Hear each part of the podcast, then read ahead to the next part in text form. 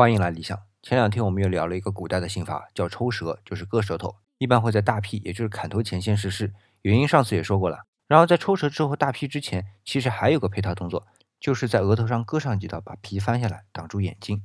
作用我想和今天看到的 SS 在砍头前先用个袋子套住头的效果是一样的。